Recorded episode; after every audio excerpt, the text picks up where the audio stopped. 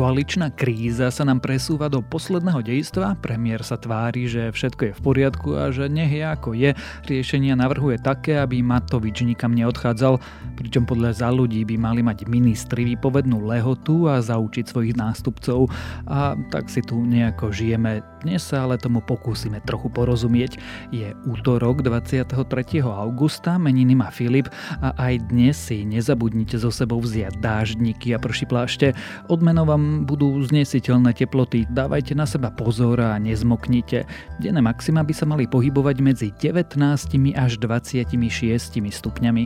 Počúvate Dobré ráno, denný podcast denníka Sme s Tomášom Prokopčákom. Dobrá správa zo Slovenska. Mokrade v Koši a Laskári na Hornej Nitre nezasypú a môžu sa stať chránenými územiami. Z lokalít, ktoré vznikli v dôsledku priemyselnej ťažby uhlia sa postupne stali biotopy európskeho a národného významu.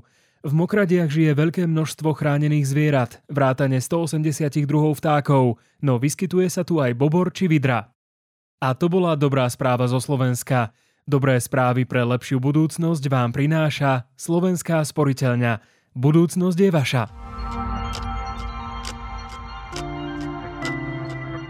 A teraz už krátky prehľad správ. Premiér Eduard Heger najnovšie navrhuje, aby Sulíka a SAS neodchádzali z koalície, pretože je to vraj pohodlnosť. Chce len, aby Igor Matovič a Richard Sulík nechodili na koaličné rady. Dodal však, že osobné útoky by asi nevymizli, ale to by mu nebránilo zodpovedne vládnuť. Ak podá demisiu minister školstva, odídu aj jeho štátni tajomníci. Včera to povedala Svetlana Stíhova s tým, že by ďalej nevedela presadzovať zmeny, s ktorými na rezort prišla. Branislav Groling patrí k ministrom za SAS, ktorí plánujú opustiť vládu. Ceny zemného plynu v Európe naďalej prudko rastú. Dôvodom sú obavy, že sa úplne zastavia dodávky plynu cez plynovod Nord Stream 1. V pondelok následne rástla aj cena elektriny. Okrem obav z Ruska sú príčinou aj výpadky v dodávkach z jadrových elektrární vo Francúzsku. Urobili z nás divochov, uvedomujem si, že pre zahraničných čitateľov budú moje zápisky o správaní ruských vojakov pripomínať barbarov. Ruský výsadkár Pavel Filatievov zverejnil rozsiahly dokument, ktorý opisuje zážitky z prvých týždňov bojov na Ukrajine. Text ukazuje, ako boli Rusi nepripravení, mali zastaranú techniku, vojaci hľadovali a potom začali rabovať. Viac sa o Filatievovom texte dozviete v článku na webe Sme.sk. Ruská FSB tvrdí, že za vraždou Darji Duginovej sú ukrajinské tajné služby. Kiev už cez víkend odmietol, že by mal s atentátom čokoľvek spoločné. K útoku sa prihlásila neznáma ruská skupina Národná republikánska armáda, ktorej údajným cieľom má byť zbaviť moci Vladimíra Putina. Ak vás tieto správy zaujali, viac nových nájdete na webe Denníka Sme alebo v aplikácii Denníka Sme.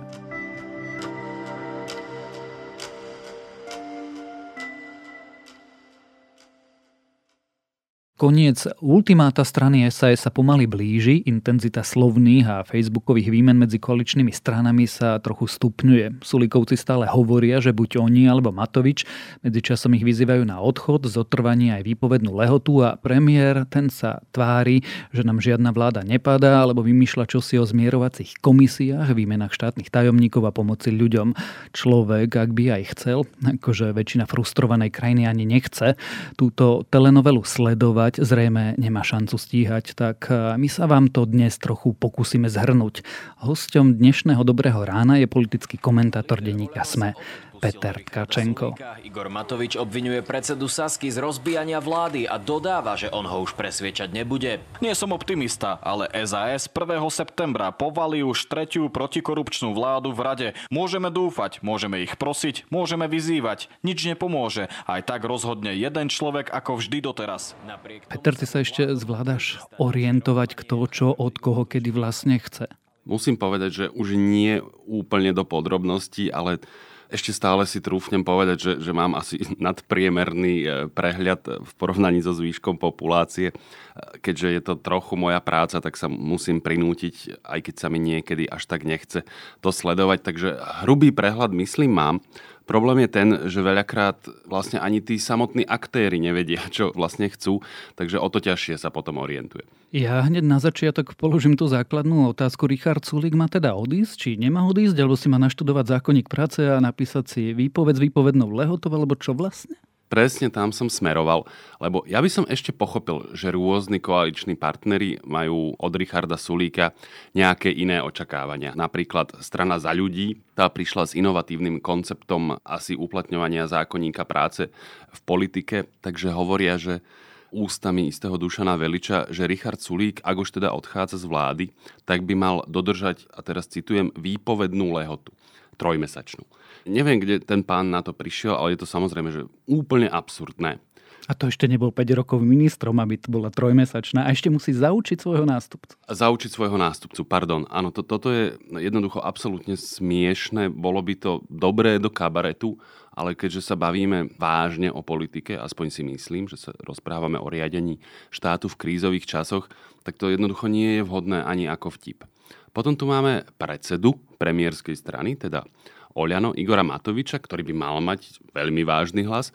A on hovorí teda, že Richard Sulík má odísť okamžite. Čomu by sa v zásade dalo rozumieť, pretože podľa Igora Matoviča to Richard Sulík slúbil pred rokom a pol. Ono to bolo trochu inak, ale nechajme to tak. No a potom tu máme napríklad takého Jaroslava Naďa, ktorý je z tej istej strany ako Igor Matovič, ktorý zasa hovorí, že by to bolo vlastne veľmi nepoctivé, zbabelé a neseriózne, keby Richard Sulík odišiel, takže vlastne mal by mať ako keby povinnosť zostať ministrom. A ten istý Jaroslav Naď hovorí, že Richard Sulík, ktorý by podľa neho mal zostať ministrom, tak ho obvinuje z toho, že nezabezpečil plyn pre Slovenskú republiku, z čoho bude prameniť e, závažná energetická kríza. Čiže tento človek hovorí, že jeho ministerský kolega nezabezpečil dôležitú vec, a preto by mal zostať ministrom. Keď si to takto akože rozložíš a budeš postupne analyzovať to, čo oni hovoria, tak v skutočnosti sa vystavuješ nebezpečenstvu normálne zdravotnému, že ti z toho vybuchne hlava toto, lebo to jednoducho nie je normálne, toto, čo tu oni predvádzajú.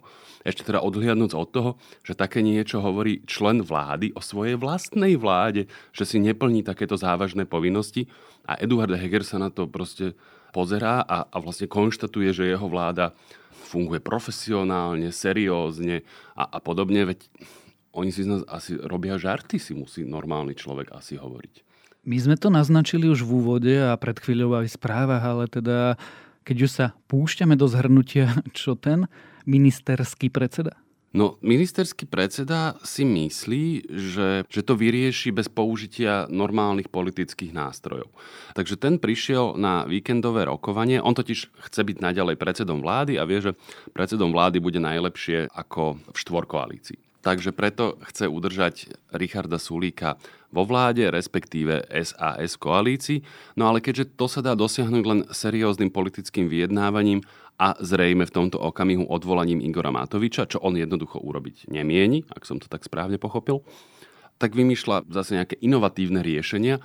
Takže prišiel na rokovanie lídrov potenciálnej koalície s takými návrhmi, z ktorých tiež ti hrozí nejaké zdravotné riziko, lebo jedno z nich je ustanoviť nejakú, on to nazval, že rozhodcovskú komisiu, ktorá akože potom bude analyzovať prešlapy napríklad členov vlády, respektíve koalície a potom vydávať akési verdikty a sankcie za porušenie nejakých regúl, vrátane odvolávania napríklad z funkcií v parlamente alebo vo vláde.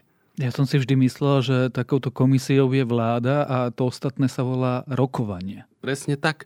Ani nie, že vláda, ale povedzme, že koalícia. To je trochu iné fórum, ale on vidí, že tam nevie akože presadiť, čo treba, tak to proste chce hodiť na niekoho iného.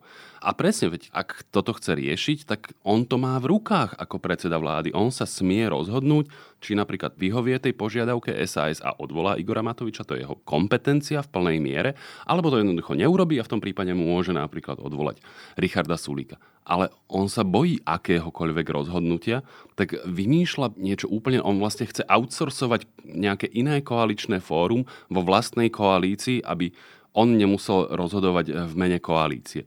Je to absurdné a smiešné. Obávam sa, že ale Eduard Heger nerozumie tomu, prečo je to absurdné a smiešné. Toto to je Míňajú sa mi slova. No je to vlastne bezpečnostné riziko mať takého človeka na čele vlády. Ty si o tom napísal komentár, ale teda opýtam sa, ja ty si vieš predstaviť, že by tá rozhodcovská komisia povedala, že tento minister nezvláda funkciu, má odísť? A stalo by sa čo presne? Neviem, čo by sa stalo, ale bolo by to úplne absurdné a až sa zdráham púšťať sa na túto rovinu úvah, lebo ako keby seriózne by sme sa bavili o tom návrhu. Ale dobre, veď predstavme si, že Hegerová rozhodcovská komisia ukáže na niektorého člena vlády, že ho treba odvolať, respektíve, že on má podať demisiu. A teraz čo, že ten minister tú demisiu nepodá napriek tomu, že vlastne nejaké koaličné fórum o tom rozhodlo a teraz, že čo urobí. Napríklad taký Eduard Heger. Potom ho odvolá on sám, dá návrh na jeho odvolanie, ale neurobí to preto, že on to chce urobiť ako predseda vlády, ale to urobí tak povediac na pokyn rozhodcovskej komisie. To je absurdné a smiešné. Je to, je to zhadzovanie funkcie predsedu vlády, respektíve vlády ako kolektívneho orgánu, ktorý sa zodpovedá, keď už niekomu, tak parlamentu, to znamená nejakým politickým lídrom a nie nejakej vyfabrikovanej komisii. Keď toto všetko zhrnieme, ako tomu má rozumieť obyčajný človek, ktorý sa političnom neživí? Má tomu rozumieť tak, že z veľkej časti nám vládnu amatéri, neschopní, nevzdelaní, neskúsení. Na čele toho celého je jedno nezrelé decko v skutočnosti, ani nie, že decko, to je proste chorý človek so sadistickými sklonmi a, a manipulatívnymi a je okolo neho veľa submisívnych ľudí, napríklad Eduard Heger. Ja neviem, či ho vydierajú, alebo to robí celkom ochotne. Som náchylný veriť všeličomu ale potom je tam niekto, kto sa nechce nechať tyranizovať Igorom Matovičom a ostatní na ňo vyvíjajú nátlak, aby sa nechal. Takže v takejto sme situácii. Obyčajný človek si z toho asi zjednodušene môže vziať to, že sú tam proste neskúsení nie politici, tak povediať. Naozaj politici by sa totiž správali inak. Ako sme sa dostali sem do tohto úplného bizáru? To je v zásade jednoduché. Dostali sme sa tam tak, že, že ľudia si tých zástupcov zvolili, lebo sa im to zdalo sympatické, mať tam tých nie politikov alebo ľudí, ktorí ostentatívne kašľú na nejaké pravidlá, normy a tak, lebo proste to vydávajú za nejakú cnosť, že oni sa jednoducho správajú tak, jak v krčme alebo proste doma so zatvorenými dverami. Takže občania v zásade dostali to, čo si vypýtali. No. To je v zásade jednoduché. Pri tejto príležitosti rád zopakujem citát e, môjho kolegu Petra Šuca, lebo sa mi vždy veľmi páčil, že demokracia je jediný systém, ktorý zaručuje, že občania nemajú lepšiu vládu, ako si zaslúžia. Takže to teraz napríklad vidíme v priamom prenose. Tých 10 minút, čo sa tu rozprávame, by mohlo byť politickou satírou, akorát my len opisujeme, čo sa deje. Skúsme ale vecnú rovinu. Odíde SAS z vlády? Teraz už je to naozaj vysoko pravdepodobné. Pohybujeme sa v pravdepodobnosti niekde medzi 97 a 99,99%, takže takmer isto. Tou zmenou už by mohlo byť len to, keby sa Igor Matovič v rozpore so svojím verejným záväzkom rozhodol, že ministrom financí nebude a že podá demisiu čo vyzerá teraz veľmi, veľmi nepravdepodobne, lebo on naozaj intenzívne, systematicky pracuje na tom, aby zlikvidoval vládu Eduarda Hegera a keď už ju má tak povediac na lopate, tak nevidím dôvod, prečo by ustupoval od toho. Ministri prídu do prezidentského paláca, podajú demisiu a potiaľ to si viem predstaviť, čo sa stane. A potom sa bude odohrávať čo? Niektorých vecí sa bojím. Napríklad, či má Eduard Heger pripravené nejaké kompetentné náhrady za týchto ministrov, lebo veď tých tam treba dať. Na to treba aj nejaké politické rozhodnutie vo zvýšku tej trojkoalície. Neviem, ako na tom sú, ale veď to si nejako zariadia. To, to sa nebojím, že by nenašli štyroch ľudí, ktorí by boli ochotní zastávať ministerské funkcie. Takých ľudí je napríklad aj v Oľano dosť. No a potom ale začne reálny výkon politiky, to znamená parlament. Vieme, že na jeseň sa bude musieť schváliť rozpočet. No a to tiež vlastne nikto poriadne nevie. Ten zvyšok koalície nemá dosť hlasov ani na to, aby otváral parlamentné schôdze a ak bude chcieť tie schôdze otvoriť a niečo schváliť, tak sa bude musieť s niekým dohodnúť. A ja si myslím, že už na začiatku septembra, keď sa začne tá septembrová schôdza, tak budeme oveľa múdrejší. Uvidíme, že či tá koalícia má ambíciu sa s niekým dohodnúť, kto to bude a či tie dohody budú schopné tie strany. Potom uvidíme. Tie scenáre sú v zásade dva, teda že niekoho nájdu a bude sa to dať nejako sprocesovať. Napríklad to môže byť aj SAS, hej, ktorú tým pádom budú musieť považovať teda za naozaj plnohodnotného partnera a normálne sa s ním dohadovať a nie ich obchádzať, ako to s takou radosťou robili doteraz. No alebo to nenájdu, ten modus operandi, tak povediac, No a to bude náraz do steny. To som potom veľmi zvedavý, čo sa bude diať, lebo podľa mňa potom je z toho naozaj jedno jediné čestné východisko, ak teda nepredpokladám nejaké znovu oživenie štvorkoalície alebo nájdenie nejakej legitimnej väčšiny. A to by vlastne mali byť naozaj predčasné voľby. A ja viem, že to je takmer zakázané slovo od februára 2020, ale v niektorých situáciách je to vlastne jediné čisté a legitímne politické riešenie a podľa mňa takáto dramatická strata väčšiny v parlamente je tou situáciou, kedy potom treba siahnuť. K predčasným voľbám sa ešte dostaneme, ale ostaňme chvíľočku pri tom medzikroku. Vie si predstaviť, že po tomto všetkom, čo sa dialo, by sa dohodli s SAS, keďže dohoda s kýmkoľvek iným podľa niektorých vyjadrení poslancov je nemožná. Viem si to predstaviť. Na nejakých konkrétnych veciach, s ktorými príde vláda, respektíve Eduard Heger, respektíve niektorí ministri, za SAS položia na stôl, povedia, o čo im ide, uzavrie sa nejaká, nie koaličná dohoda, ale proste dohoda o nejakých konkrétnych hlasovaniach. Samozrejme SAS si za to logicky bude niečo pýtať, to tak v politike funguje. No a potom tomu môže prejsť. To si vlastne viem predstaviť, že to bude ako keby nejaké tolerovanie vlády zo strany SAS, ale na to treba vôľu a schopnosti v tej koalícii, čo je problematické v oboch rovinách, lebo ako som vravel, Igor Matovič intenzívne pracuje na tom, aby tú vládu Eduarda Hegera zlikvidoval, čiže nevidím celkom dôvod, prečo on by sa napríklad snažil, aby tá vláda mohla nejako kultivovane fungovať v spolupráci s SAS, ktorú ako vieme navyše nenávidí a teda osobne Richarda Sulíka zvlášť. Ako dlho by to podľa teba fungovalo, pretože sám hovorí, že treba vôľu a schopnosti a Eduard Heger nie je Mikuláš Zurinda. Nie je. Ale ak to v zásade potrebuješ ako keby tú cestu už keď raz nájdeš, každé ďalšie hlasovanie a rokovanie je jednoduchšie. Čiže teoreticky si viem predstaviť, že by to v takomto formáte dobačovali až do riadnych volieb, ale nechci odo mňa napríklad, že s akou pravdepodobnosťou to vidím. Skúsme sa o tom lepšie porozprávať naozaj v tom septembri, keď uvidíme na nejakom rokovaní parlamentu, ako to vlastne funguje alebo nefunguje. Skúsme teda ten druhý scénar a pokojne vo formálnej rovine. Keby sme sa teda rozprávali o predčasných voľbách, to by vyzeralo ako? Aby sme o tom vôbec mohli uvažovať, tak asi kľúčové by bolo, že, že nejaký ďalší člen toho torza koalície vypovie poslušnosť, respektíve povie, že toto je konečná, tak toto jednoducho nejde. Na prvú, tak asi ako mnohým, mi napadne, že by to bol Boris Kolár, tá menšinová vláda nemôže fungovať. To je nezmysel. To, je, to, je, to treba si potom povedať, že ideme urobiť predčasné voľby, lebo nemôžeme len kúriť a svietiť. My potrebujeme pomôcť ľuďom s elektrikou, s plynom, so, s potravinami, s bytmi, so všetkým. Tu 90 asi ťažko nájdete na tie predčasné voľby, keď SAS tvrdí, že je proti a Oliano tvrdí skalo pevne, že je proti. A to je trošku schizofrenia, nie? Tak proste odstúpim z vlády, nepodporím ju, ale nebudem podporovať predčasné voľby. Čo potom? Podporujem agóniu tohto štátu? No a v tom okamihu sa to podľa mňa zlomí keď už to povie Boris Kolár, tak v podstate už to musí povedať aj SAS, zvlášť ako opozičná strana, že čo ona bude teraz blokovať schválenie predčasných volieb ako opozičná strana a bude nútiť vládu, aby ďalej vládla, hoci vládu nemôže. Veď e, to je samozrejme absurd. No a v tom okamihu podľa mňa už by bolo za predčasné voľby možno aj 150 hlasov. Vieš, lebo keď už nájdeš tých 90, tak už je to v zásade jedno a málo kto chce vyzerať ako ten truľok, ktorý sa proste silou mocou drží napríklad poslaneckého platu, keď si tým hlasovaním proti, aj tak ho neudrží. Čiže keby bolo tých 150, tak vlastne môžeš rovno schváliť ústavný zákon o predčasných voľbách, pretože nikto sa neobráti na ústavný súd so stiažnosťou a tým pádom ústavný súd by na to nič zle nepovedal. Keby to tá 150 nebola, vieme totiž, že máme nález ústavného súdu, ktorý síce parlamentu nezakázal sa takýmto spôsobom rozpustiť, to znamená 90 hlasmi a jednorazovým ústavným zákonom, ale povedal, že keby sa niekto v budúcnosti v tejto veci na ňo obrátil, na ústavný súd, tak by zrejme takto rozhodol.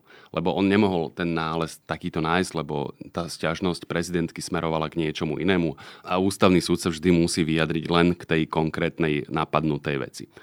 No, čiže keby nebolo tých 150 hlasov v parlamente, tak by sa najprv musela schváliť novela ústavy, kde by sa vlastne pridal do ústavy jeden riadok, kde by sa písalo, že parlament sa môže rozpustiť aj týmto spôsobom a potom by sa na novo schválil ten ústavný zákon už, ktorým by sa parlament rozpustil. Vyzerá to na prvý pohľad trochu komplikovane, ale máme v slovenskej ústavnotvornej praxi mnoho precedensov, keď sme vedeli ústavu novelizovať aj pomerne rozsiahlo, extrémne rýchlo, naposledy pri tom páde vlády v roku 2011, keď Smer chcel nechať e, vládu Ivety Radičovej, aby sa doškvarila až do riadnych volieb, tak e, vtedy sa menila ústava tak, aby Ivan Gašparovič vlastne tú vládu ktorej bola vyjadrená nedôvera, aby ju mohol poveriť e, výkonom funkcie až, až do vymenovania novej vlády s tým, že bude mať oklieštené právomoci. A to sa vtedy zbastlilo, ja som bol vtedy parlamentný správodajca a zdá sa mi, že to bol piatok a myslím si, že asi tak za 10 hodín boli vybavené všetky čítania a definitívne schválený zákon a, a za pár dní išiel prezidentovi a bolo vybavené. Opýtam sa teraz otázku, ktorá si trápi mnohých ľudí, aj keď je miernou odbočkou. Dostáva v takomto scenári nejakú moc palác? Je na stole aj úradnícka vláda? Nie. Prezidentka sa dostáva k slovu v tejto veci až vo chvíli, keď je vláde vyjadrená nedôvera. Kým vláde nie je vyjadrená nedôvera, tak ona môže v plnej miere realizovať všetky svoje kompetencie a, a prezidentka smie konať v personálnych veciach len na návrh predsedu vlády. To znamená, keď príde s návrhom na vymenovanie alebo odvolanie niektorého ministra, alebo samozrejme, keď minister podá demisiu. Ale inak tam v zásade prezidentka nemá príliš čo robiť. Ona sa môže nejako ingerovať do napríklad vymenovávania nových ministrov po tých nominantoch SAS. E, Môže napríklad komplikovať vymenovanie niektorého ministra, ak tam bude predseda vlády navrhovať niekoho zjavne nekompetentného a podobne. Ale, ale inak prezidentka sa do toho žiadnym spôsobom e, vlastne nemôže ani vmiešavať. A úplne na záver, ak by teda boli predčasné voľby, boli by kedy? Tam sú ústavné lehoty, dá sa to pomerne pekne spočítať. Ono by to bolo asi 4-5 mesiacov po schválení toho ústavného zákona. Veď môžeme si pomôcť asi rokom 2002, keď padla vláda Mikuláša Zurindu a ak si dobre pamätám, to bol 1. februárový týždeň, alebo tak nejako, eh, kedy KDH odišlo z vlády a naozaj veľmi rýchlo na to sa schválil ten ústavný zákon a voľby sa potom konali, ak si dobre pamätám, 10. júna, čiže povedzme 4 mesiace. A trúfol by si si povedať, ako potom dopadnú? Čakal som, s akou zákernou prognózou prídeš tento raz, respektíve žiadosťou o prognózu. A musím teda povedať, že otázka na výsledky volieb, ktoré ešte neboli vypísané, sú aj na tvoje pomery, to je inovatívny žáner. Čiže oceňujem. Netrúfnem si povedať, ako dopadnú, ale skúsim takého čierneho koňa typovacieho, že smer tie voľby opäť vyhrá. O cirkuse v slovenskej politike o tom, ako sa z nej odchádza aj neodchádza a o tom, aké to môže mať dôsledky pre krajinu, sme sa rozprávali s komentátorom denníka SME, Petrom Tkačenkom.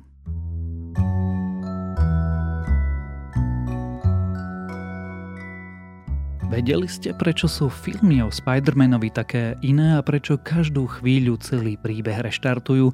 Už skrátka preto, že tieto superhrdinské blockbustre netočí Marvel, alebo teda dlho netočil, keďže licenciu na Spidermana predali koncom 90. rokov Sony a potom sa to celé začalo komplikovať. Biznisovo, kreatívne aj v rovine princípov, až vznikol tzv. Spider-Man problém. A práve o ňom je zaujímavá, aj keď trochu staršia epizóda môjho obľúbeného podcastu Planet Money, ktorú odporúčam počúvať. A to je na dnes všetko. Dávajte dajte na seba pozor. Počúvali ste Dobré ráno, denný podcast denníka Sme s Tomášom Prokopčákom. A ešte pripomínam, že dnes vychádza aj nová epizóda cestovateľského podcastu 6 svet, tentokrát o Dubaji.